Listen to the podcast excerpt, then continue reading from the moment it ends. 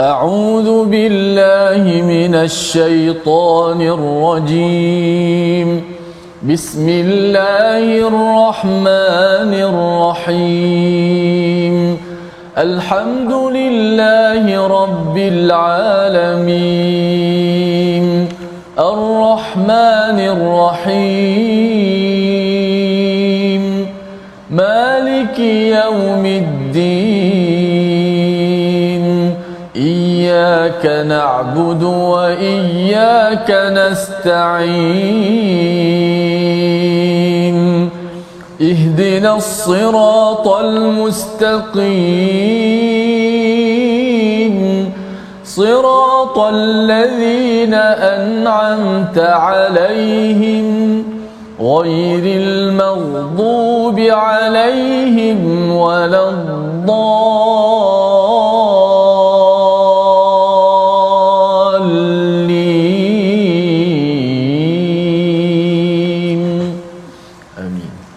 Assalamualaikum warahmatullahi wabarakatuh. Alhamdulillah wassalatu wassalamu ala Rasulillah wa ala alihi wa man wala. Syada la ilaha illallah, syada Muhammadan abduhu wa rasuluh. Allahumma salli ala sayidina Muhammad wa ala alihi wa sahbihi ajma'in. Amma ba'du. Apa khabar tuan-tuan dan puan yang dirahmati Allah sekalian? Kita bertemu dalam My Quran Time baca faham amal pada halaman 530 pada hari Jumaat penuh barakah ini kita doakan pada Allah Subhanahu Wa Taala Allah memimpin kita dan terus kita banyakkan berselawat pada hari ini Allahumma salli ala sayyidina Muhammad wa ala alihi wa sahbihi ajma'in terus kita mendapatkan semangat perjuangan daripada Nabi sallallahu alaihi wasallam dan inilah intipati apa yang kita akan baca pada hari ini bersama Al-Fadil Ustaz Tirmizi Ali. Apa Ustaz?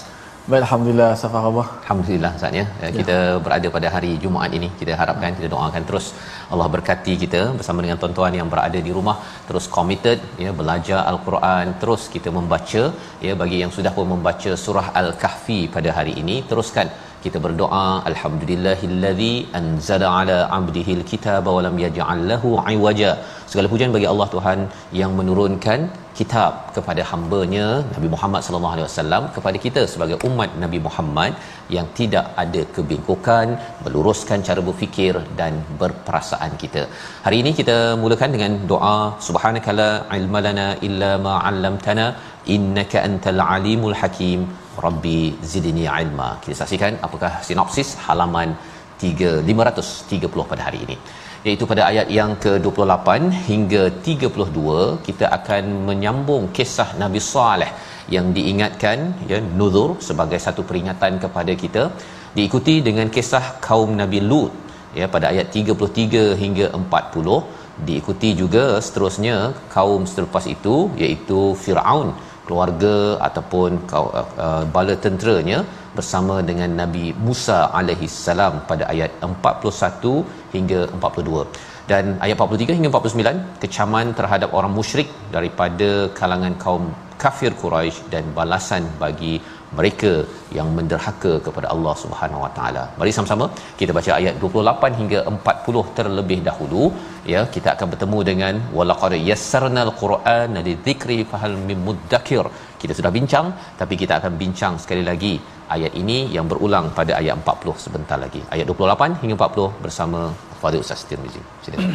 Baik, Alhamdulillah. Terima kasih kepada Ustaz Fazrul, penonton-penonton, sahabat-sahabat Al-Quran yang dikasihi sekalian. Alhamdulillah syukur pada Allah Subhanahu Wa Taala pada kali ini dapat kita bersiaran bertemu dalam My Quran Time baca faham amal. Insya-Allah kita meneruskan lagi pengajian kita daripada suratul Qamar uh, yang mana hebatnya surah Al-Qamar bayangkan uh, di tempat berhenti uh, dipenuhi dengan hujungnya pada huruf-huruf ra sahaja. Maka bila huruf ra sahaja sudah pasti huruf ra ni dia tak boleh lari daripada sama ada tebal ataupun nipis ha? sama ada tebal ha? ataupun nipis. Dan ada keadaan-keadaan hal keadaan dia boleh baca dalam dua dua keadaan. Ha, jom maka kita sempurnakan bacaanlah huruf ra ni. Ra ni uh, huruf yang uh, ada ketika datang tebal seperti baris atas ra ru uh, baris bawah dia nipis. Ha, tu kita kata uh, kaedah yang asas uh, atas dan depan tebal ra ru. Adapun ra bila baris bawah ri dinipiskan bunyinya. Kemudian bila dalam keadaan dia mati pula ha, ni banyaklah keadaan dia ha okey maka kita akan cuba baca daripada ayat yang ke-28 hingga ayat yang ke-40 Suratul Qamar. Jom sama-sama kita baca.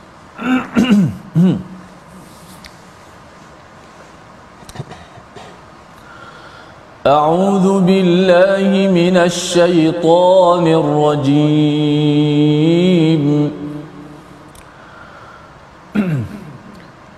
ونبئهم أن الماء قسمة بينهم كل شرب محتضر فنادوا صاحبهم فتعاطى فعقر فكيف كان عذابي ونذر إنا أرسلنا عليهم صيحة واحدة فكانوا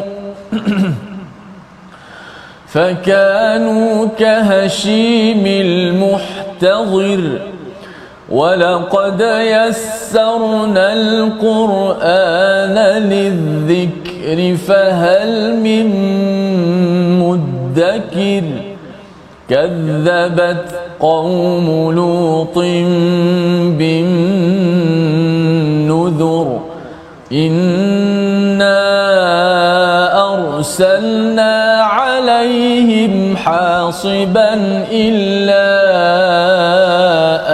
آل لوط إنا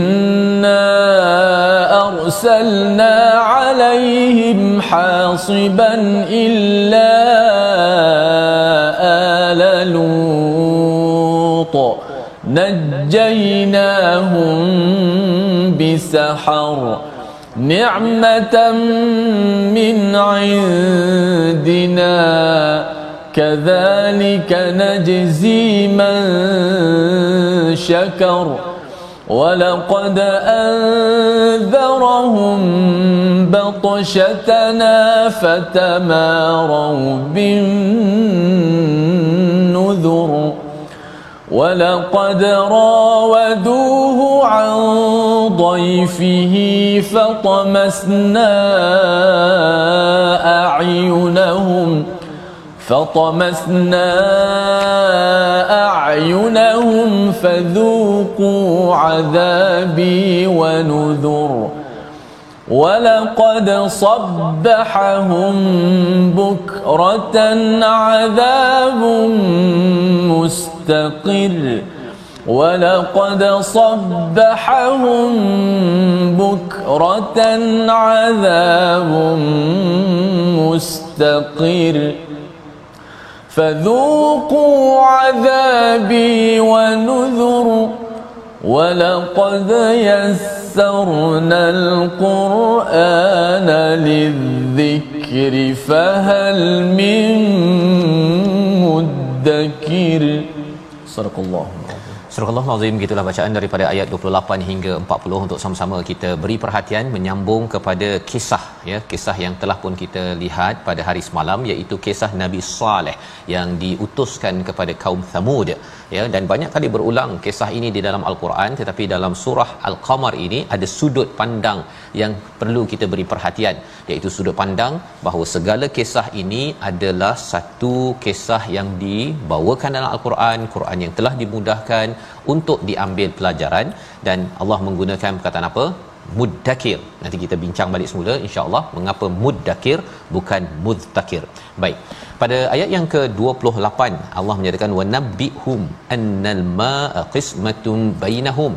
Sesungguhnya dan beritahulah kepada mereka bahawa air itu dibahagi-bahagikan bahagiannya. Ada bahagian untuk unta yang menjadi mukjizat daripada daripada Allah untuk Nabi Saleh ya pada waktu itu. Dan juga kepada binatang ternakan orang lain ustaz ya. Pasal bila uh, mereka ada binatang ternakan mereka harapkan setiap hari setiap hari ada air untuk binatang ternakan mereka. Tetapi bila unta ni dia minum, minum banyak sangat kan. Allah. Minum banyak sangat unta lah ya. Bila minum banyak sangat dia agak mengganggu kepada kepada binatang ternakan mereka.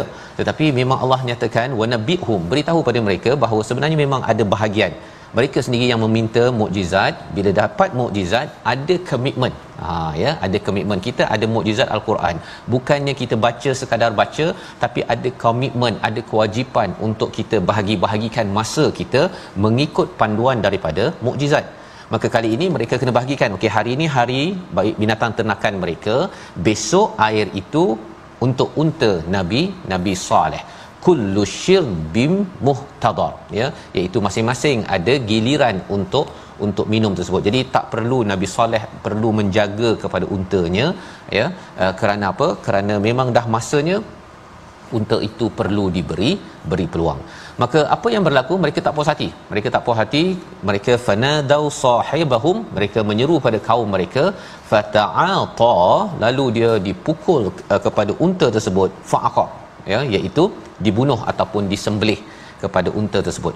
Maka di sini apa yang kita belajar ya pada ayat yang ke-29 ini menurut kepada Ibnu Ashur pelajaran yang kita boleh dapat ialah sahibahum ini Ustaz ya kaum mereka hmm. ataupun sahabat mereka lah.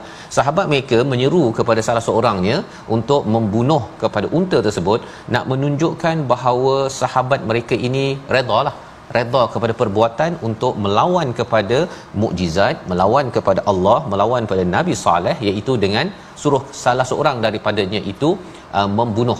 Ha, kalau dalam surah uh, dalam surah fa'aqaruha Ustaz ya kat sini hmm. fa'aqar dalam surah lain fa'aqaruha mereka menyembelih sama-sama. Ha, padahal yang buatnya seorang je ya tak adalah semua orang pergi menyembelih unta tersebut tapi Allah menggelarkan fa'aqaruha ya dalam ayat ni fa'aqar seorang saja yang buat tapi digelar semua menyembelih disebabkan apa kerana sahabat-sahabat ini ya mereka bersekongkol dalam perkara kezaliman ini. Itu sebabnya dalam zaman kita ini apabila ada orang yang buat salah, kalau kita diam sahaja ataupun kita bagi maklumat untuk orang ini berbuat salah, maka kita juga adalah orang yang yang bersama yang bersama redha tentang perkara itu itu juga adalah satu kesilapan yang perlu kita kita elakkan.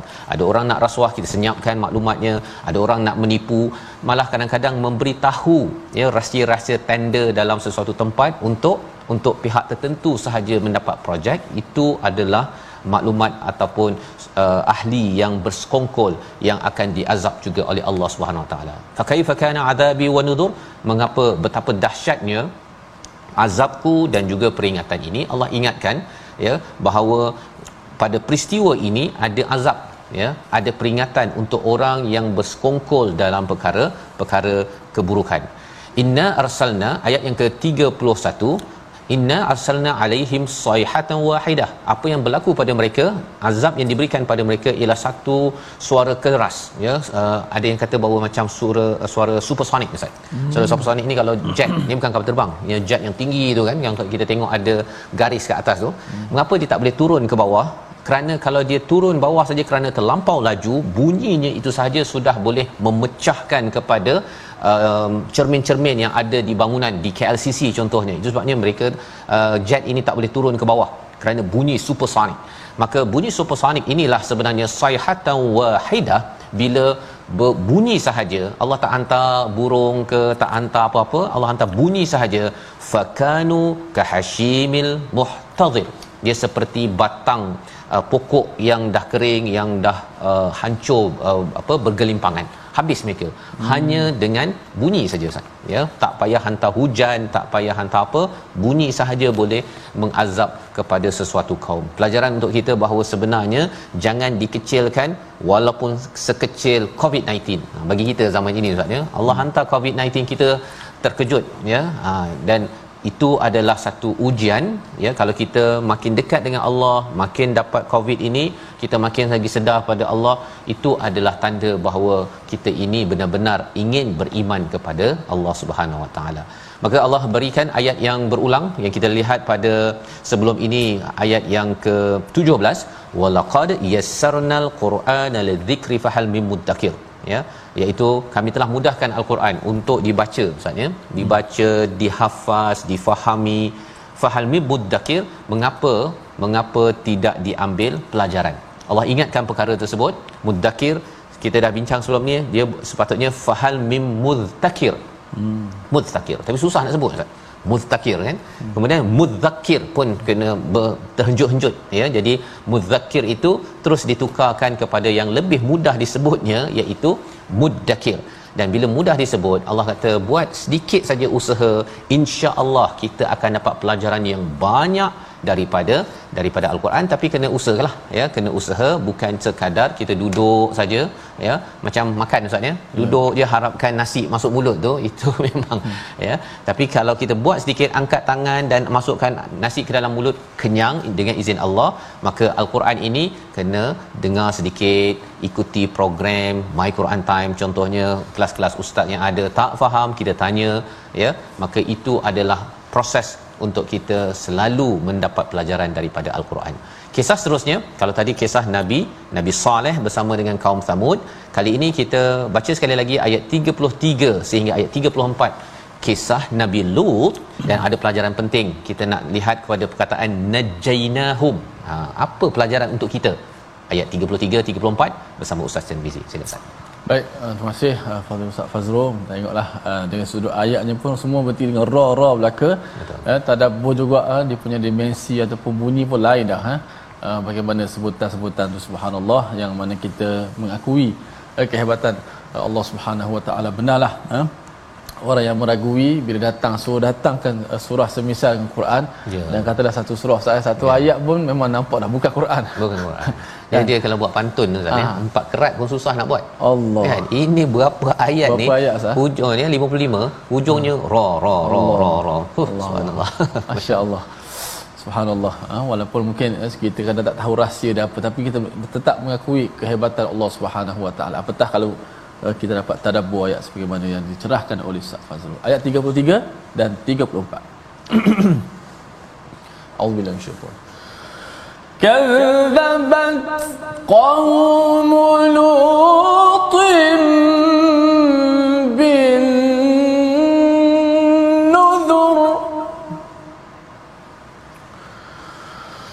إن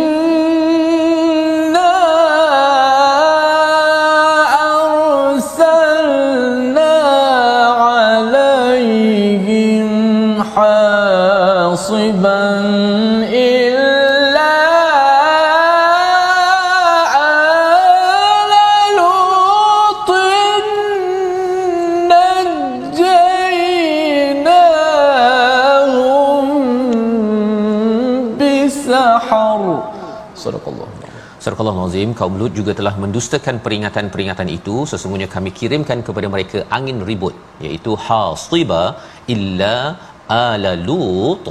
Najainahum bisahab ya iaitu nabi keluarga Lut sahaja yang tidak tidak dihantar dengan azab tersebut.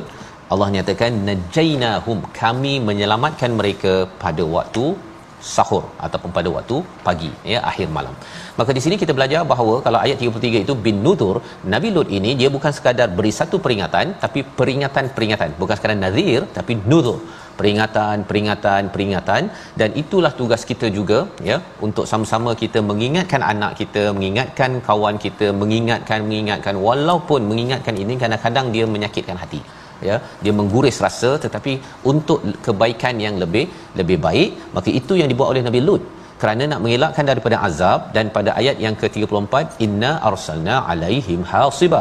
Mereka itu bila dah diberi peringatan-peringatan tetapi tidak juga degil maka pada waktu itu dihantar hasiba angin yang berbentuk batu ya. Batu kecil ya yang sampai kepada mereka kecuali kepada keluarga Lut. Keluarga Lut diselamatkan diminta untuk untuk pergi pada waktu malam keluar agar itu yang di, disebutkan oleh para malaikat ya malaikat uh, sampai uh, bertemu dengan Nabi Ibrahim beritahu dapat anak kemudian pergi ke kaum Nabi Lut kepada Nabi Lut untuk keluar daripada kawasan tersebut. Kerana sesuatu kawasan itu tuan-tuan sekalian dia akan selamat bila ada orang beriman. Bila ada orang beriman. Seperti mana di Mekah itu walaupun ada musyrik pada awal dahulu bila ada Nabi Muhammad bila ada orang beriman maka selamat bila mereka keluar sahaja maka itu adalah masa untuk dihancurkan bagi sesuatu kawasan. Itu sebabnya kita jangan jangan memandang rendah kepada orang yang berbuat baik orang yang beriman. Dan di ayat 34 itu Allah cakap najainahum bisahar. Allah selamatkan mereka itu pada waktu pagi diikuti pada ayat 35 nikmatan min indina Allah tekankan ini adalah satu nikmat yang besar. Menurut menurut seorang ulama al-biqai dia menyatakan bahawa antara nikmat dapat sesuatu perkara. Dengan nikmat dijauhkan daripada azab sebenarnya kita kena amat bersyukur dengan dengan dijauhkan daripada azab cuba kita bayangkan kalau katakan ada gempa bumi misalnya hmm. ataupun banjir ataupun pelbagai perkara ujian bila kita terelak macam sekarang lah kita boleh dengar Quran time kita boleh buat production untuk kita uh, apa bersama dengan tuan-tuan. Sebenarnya ini kerana kita terelak daripada ujian ataupun azab besar. Dan ini nikmat yang perlu kita kita syukuri. Tak sakit gigi dengan ada gigi. Ha kan. Sebenarnya tak sakit gigi itu amat amat nikmat ustaz ya. Betul. Kerana bila ada gigi tapi sakit, hmm. wah yang itu kalau boleh kita nak ada gigi dan tak sakit. Itu adalah cara kita untuk terus meng- menghargai Allah, membawa kepada perkataan pilihan kita saksikan iaitu sahaba ya menyerit ataupun menarik. Ha ya, perkataan ini kita akan jumpa sebentar lagi apabila kita pergi kepada kepada uh, ayat bahagian yang kedua nanti bagaimana peristiwa mereka yang diazab oleh Allah Subhanahu Wa Taala. Ya 11 kali disebut di dalam al-Quran. Dan kalau kita lihat benar-benar bahawa perkataan sahabat ini ada pada pada ayat yang ke 48 ha, nanti kita akan baca. Tapi apa maksudnya? Pada hari mereka disirit finnar ala wujuhihim. Mengapa jadi begitu Nanti kita saksikan selepas kita berehat My Quran Time baca faham amal insya-Allah.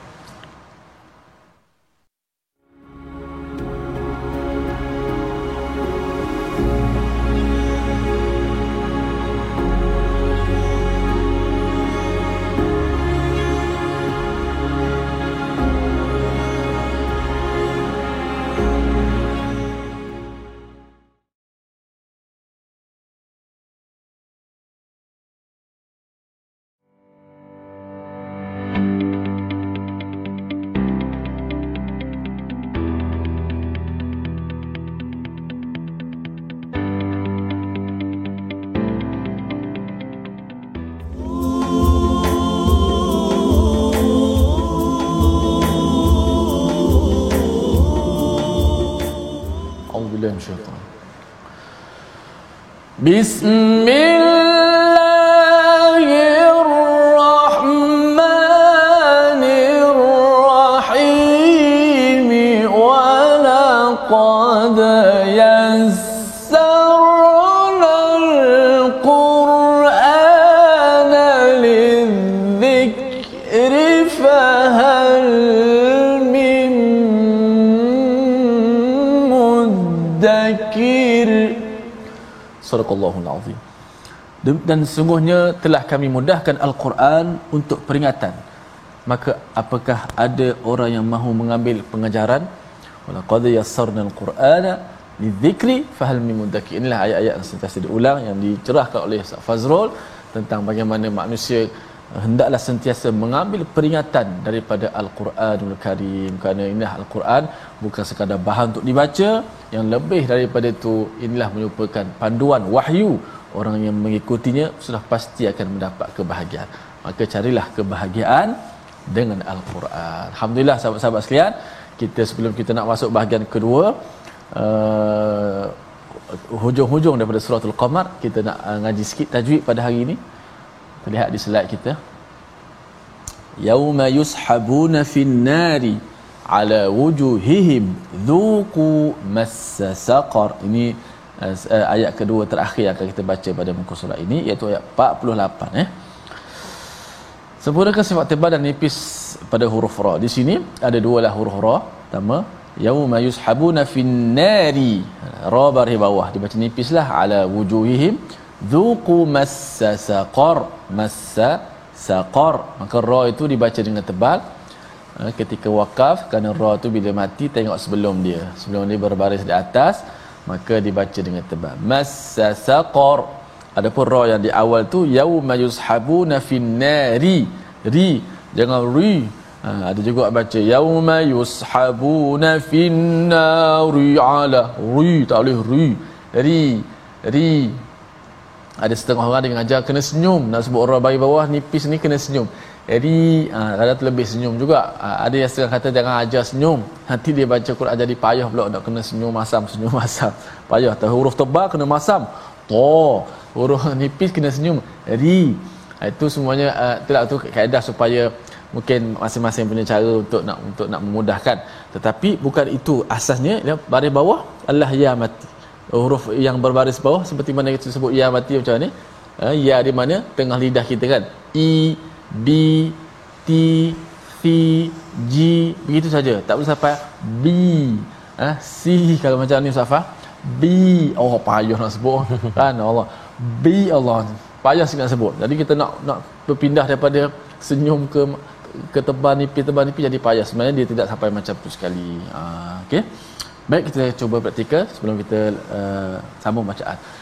Yauma yushabuna فِي النَّارِ wujuhihim وُجُوهِهِمْ ذُوقُوا مَسَّ سَقَرَ صدق الله العظيم Terima kasih ucapkan pada Ustaz Tirmizi untuk sama-sama yang mencerahkan tentang cara bacaan Ustaz ni. Memang hmm. kalau dia berubah-ubah huruf tu, kadang-kadang dia memang nak jaga mulut tu betul. agar hmm. dapat uh, keluarkan uh, apa huruf yang betul itu betul. dia mencabar sedikit ya betul, betul. Uh, dan lebih daripada itu uh, ada juga uh, bacaan uh, bagi sesuatu perkataan itu ada banyak cara pula ustaz ya uh, sama ada boleh jadi tebal uh, nipis kerana hmm. kita tahu surah ini penuh dengan ra di hujungnya betul. jadi mungkin ustaz nanti boleh uh, cerahkan sikitlah ayat hmm. 39 hmm. ya pasal hujung dia tu wanuzuri hmm. kan hmm. dia kalau maksudnya itu peringatan peringatanku ah. ha dia ada ya ya sebenarnya ada ya ada tapi ya. telah di dihazafkan kat situ kan telah dipotong betul, jadi nun zal ra tapi bacaan ni macam mana oh maknanya maksudnya asalnya itu manuzi peringatan peringatan ku okay. ha, dia bukan peringatan-peringatan saja daripada siapa ha kan ha. sebenarnya itu daripada? Pering, dia daripada Allah Allah ha pasal sebelumnya ada azabi hmm. ada ya kat situ ha. tapi hujung tu dia dah padam padam masya-Allah cantik ha. bahasa Arab Safar memang cantik dan kalau dari sudut bacaan Safar memang sini ada dua wajah ha. ha boleh baca dengan tafkhim ya juzu baca dengan tafkhim harus baca dengan tebal dan harus baca dengan nipis ra di sini hmm. ha, tapi jangan uh, apa nama ni uh, jangan tertukar ya. An-nuzur tak termasuk. Kalimah nuzur saja. Ha, ada alif lam tu dia tak ada arah di belakang kan? Hmm, okay, jadi kalimah nuzur sebenarnya banyak. Tadi saya baca dengan tebal semua. Sebelum uh, muka surat sebelum pun ada. Kalau kita lihat pada ayat yang ke-18 kan 16 hmm. semua kalimah wa nuzur boleh dibaca dengan dua wajah tebal dan nipis. Kalau tebal wa nuzur. Kalau nipis wa nuzur. Ha lembut hmm. je macam فكيف ذوقوا عذابي ونذر itu nipis hmm. fadhuku azabi wa nudhur dibaca dengan nipis kalau tebal wa nudhur tebal sebab apa tebal sebab di sebuah sebelum pada ra mati tu bagi depan. depan sebab apa nipis sebab asal kalimah ni wa nudhuri ada ya mati yang dibuang ya mahdhufah yang dibuang selepas itu maka eh, sebenarnya kalau ditanya ah, mana aula? Aula dibaca dengan nipis. Hmm. dibaca dengan nipis. Saya baca tebal tadi minta maaf tadi saya baca tebal tapi boleh baca dua wajah dua cara bacaan. Aula baca dengan nipis sebab kalau kita sambung kita akan baca nipis. Contoh fadhuku azabi wa nudhuri wa laqad. Contoh kita baca dengan sambung Uh, dia akan jadi nipis berasal dari bawah baris bawah uh, maka sini boleh baca dengan dua wajah insyaallah hmm. ya dan sebenarnya bila ustaz baca tebal hmm. dia jadi nuzur itu peringatan-peringatan itu jadi azim oh. ya dan kalau wa nuzuri kalau lembut ataupun uh, nipis maksudnya ialah kita kena merendahkan diri hmm. dia cara baca tu menyebabkan hati kita pasal kita tahu bahawa peringatan itu datang daripada daripada Allah Subhanahu Wa Taala. Kita rasa kecil dan kerdil. Kena baca Masya pun Allah. dengan cara kecil dan tipis ustaznya jangan baca dengan uh, tu. Jadi ada dua perasaan bergabung dalam satu perkataan dan cara bacaan pun dua ya. Jadi kalau imam baca tebal kita rasa ya Allah peringatan ini besar. Ha, jangan pandang kecil pula pada peringatan. Tapi wala wanudhuri tadi tu, wanudhur ya maksudnya peringatan tu tak besar tapi kita ni kecil rasa okey ya Allah engkau bagi banyak kali tu kalau aku ni tak ambil peringatan juga teruk sangatlah ya Allah ya mohon hmm. engkau ampunkan jadi kita nak baca sekali lagi ayat 38 dan kita teruskan sehingga ayat 49 kali ini ayat 39 dulu Ustaz kita cuba yang uh, yang nipis punya. Nipis lah. ya. Secara rasmi ya. secara rasminya. Baik. Kita teruskan. masya-Allah. So ada beberapa tempat ah fi iddati mawadhi kata para ulama. Beberapa tempat dalam ayat ada kalimah wa nuzur bukan uh, bin bukan an-nuzur eh. An-nuzur. yang tak ada alif lam. Wa nuzur boleh dibaca dengan dua cara bacaan. Tebal dan nipis dan kita baca dengan nipis insyaallah. Wa nuzur. Wa nuzur ah, nipis bunyi itu. Bezanya sedikit saja. Baik kita baca ayat 38 hingga 49 أعوذ بالله من الشيطان الرجيم. ولقد صبحهم بكرة عذاب مستقر. فذوقوا عذابي ونذر.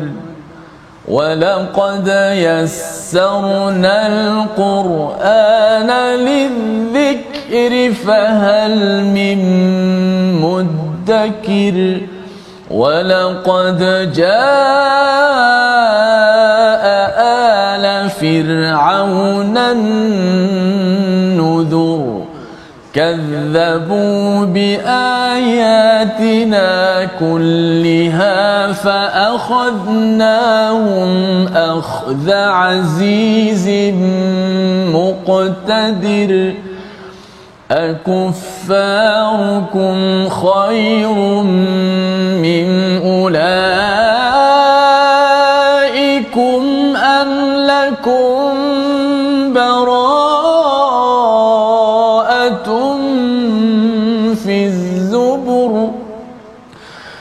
أكفاركم خير من أولئكم أم لكم براءة في الزبر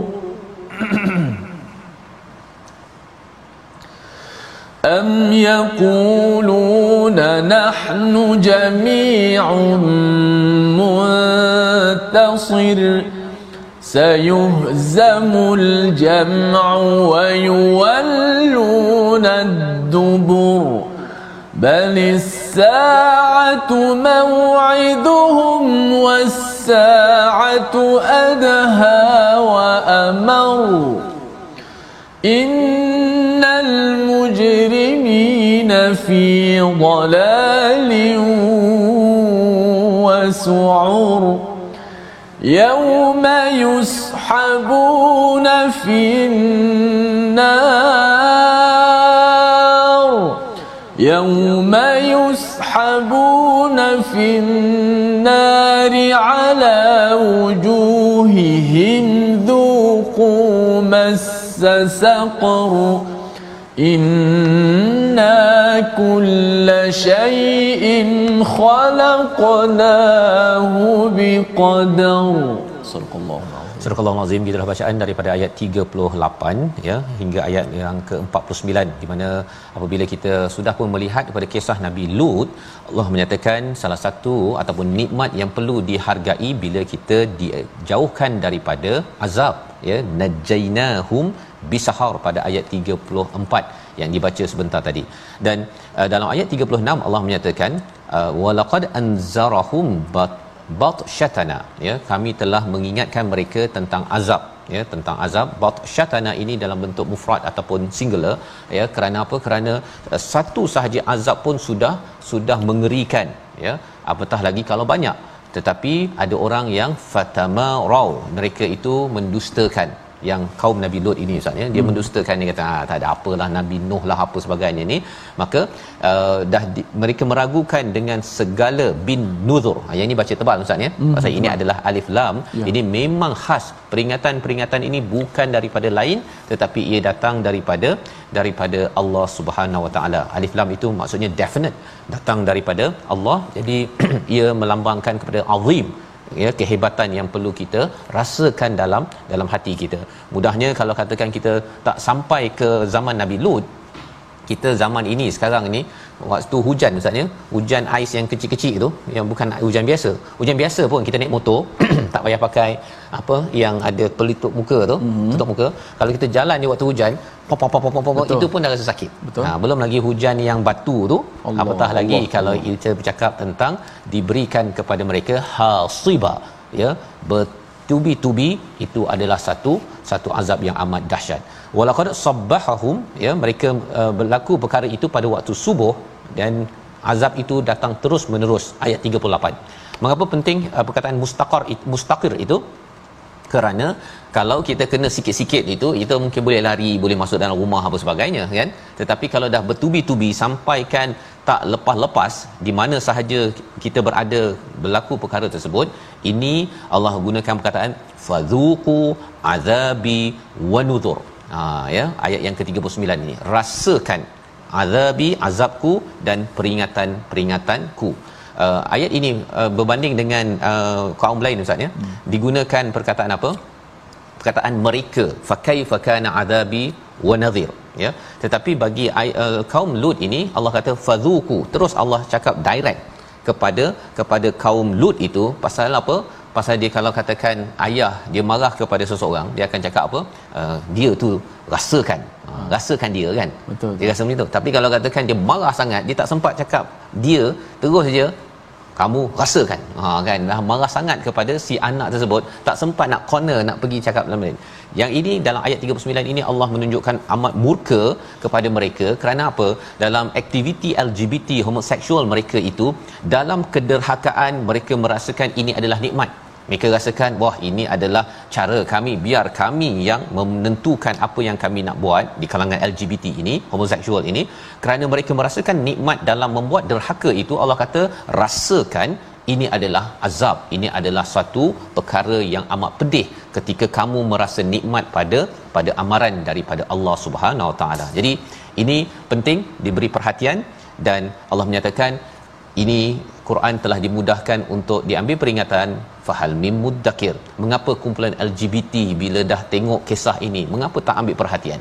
Mengapa orang-orang di sekitarnya tak ambil perhatian? Quran dah dimudahkan Quran bukan nak menyusahkan. Ada yang kata ustaznya uh, Quran ini memang memudahkan. Jadi kami nak pilih apa yang mudah bagi kami kami pilihlah. Ha dia bukan begitu. Kok tu pula. Kata pula. Dia Quran ini dimudahkan untuk ambil pelajaran dan pelajaran itu kita amalkan untuk hidup kita jadi lebih mudah ke depan. Bukannya kita boleh main pilih-pilih saja. Ha rasanya yang uh, homoseksual ini LGBT ini uh, kami rasa kami suka kami telah dilahirkan dia pandai buat teori sendiri. Maka itu adalah cara tafsiran kefahaman yang songsang dan itu yang di, di diberi amaran oleh Allah Subhanahu Wa Taala berkali-kali kisah Nabi Lut ini di dalam dalam al-Quran. Apa kisah seterusnya Ustaz? Ya. Kisah Firaun. Ya. Oh. Kita baca sekali lagi ayat 41 pada ayat 42 kalau katakan kisah Nabi Lut ini mereka ini Allah marah sangat Firaun ini macam mana pula peringatan bagi orang yang gila pangkat. Ha, bagi tuan-tuan kalau ada kawan yang ada pangkat besar kena baca kisah Firaun ayat 41 42 untuk kita sama-sama lihat mengambil pelajaran. Silakan Ustaz. Baik, kita baca ayat 41 dan 42 uh, kisah Firaun yang masyhur di kalangan kita semua. Kisah ini banyak sebut dalam Quran Al-Karim. Uh, sudah pastilah supaya kita berjaga-jaga diri kita tidak ada penyakit uh, sebagaimana penyakit yang ditimpa oleh Firaun bukanlah uh, fizikalnya tetapi penyakit yang dalam hatinya yang menyebabkan melalui tindakannya luar biasa sehingga mengaku menjadi tuhan dan sebagainya lambang uh, seorang yang begitu sombong dan angkuh mudah-mudahan kita tidak menjadi seperti itu kita baca ayat 41 hingga 42 a'udzubillahi ولقد جاء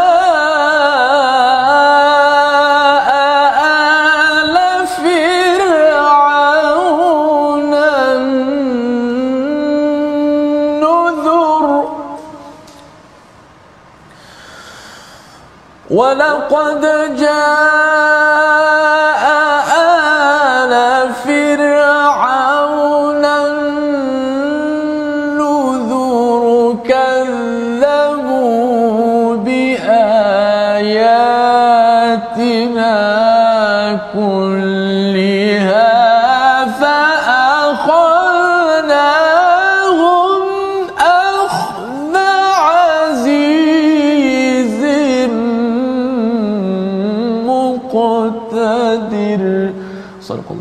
Surah Azim dan sesungguhnya peringatan telah datang kepada keluarga Firaun. Mereka mendustakan mukjizat-mukjizat kami semuanya, maka kami azab mereka dengan azab ya dari yang Maha Perkasa, Maha Berkuasa. Ada berapa mukjizat yang sampai kepada mereka? Sembilan ya kepada mereka yang dinyatakan dalam surah sebelum ini kepada keluarga Firaun. Diberikan tongkat Nabi Musa ya nampakkan putih bila diletakkan tangan di bawah uh, tangannya ya. Kemudian ada lagi yang peristiwa katak peristiwa darah dan sebagainya belalang di mana-mana.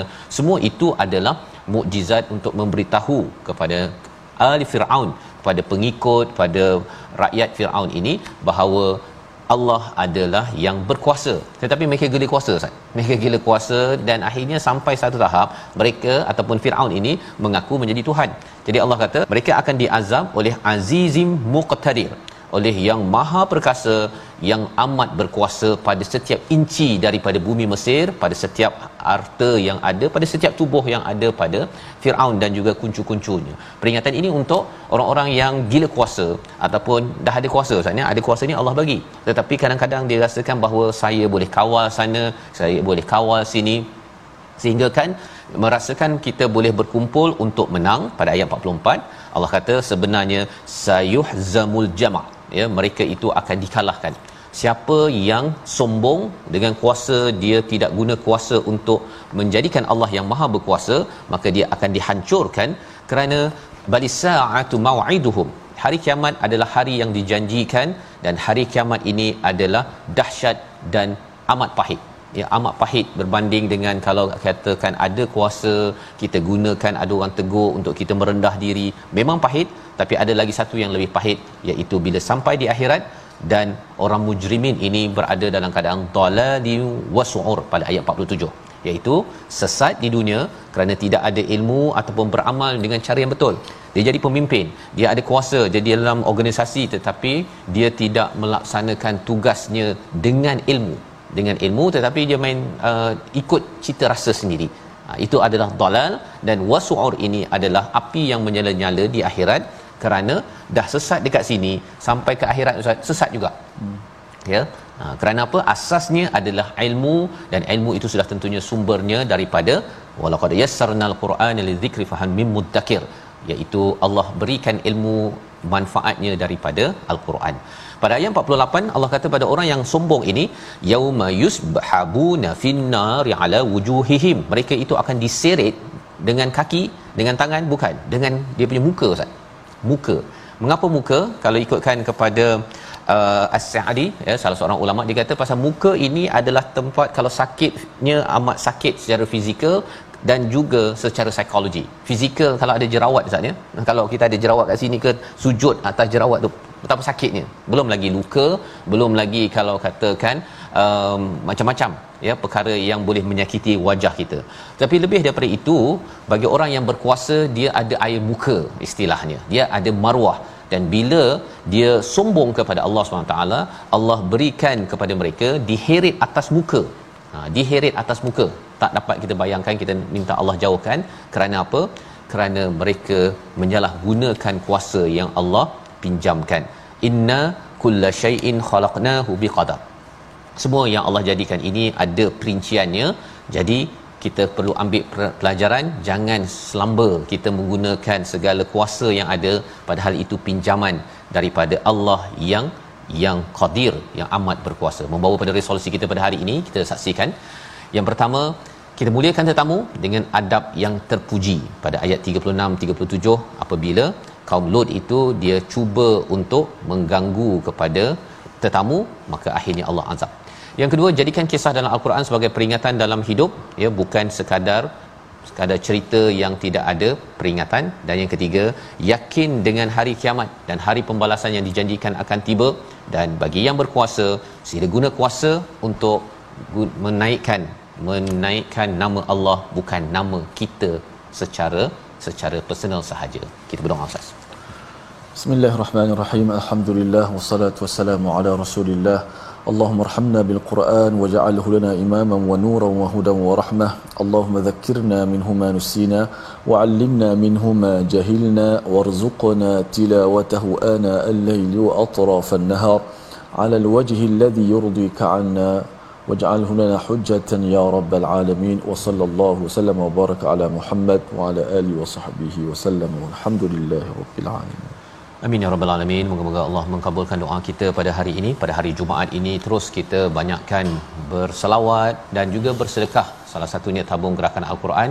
Moga-moga dengan bersama dalam tabung ini tuan-tuan kita dapat teruskan My Quran Time seterusnya dan lebih daripada itu jika tuan-tuan juga ada program-program di tempat masing-masing berkaitan dengan Al-Quran perlukan bantuan sila berhubung dengan nombor yang tertera tadi agar kita dapat gunakan tabung ini untuk menaikkan Quran di mana jua. Kita bertemu lagi dalam episod akan datang, besok ulang kaji dan seterusnya halaman seterusnya insya-Allah My Quran Time baca faham aman insya-Allah.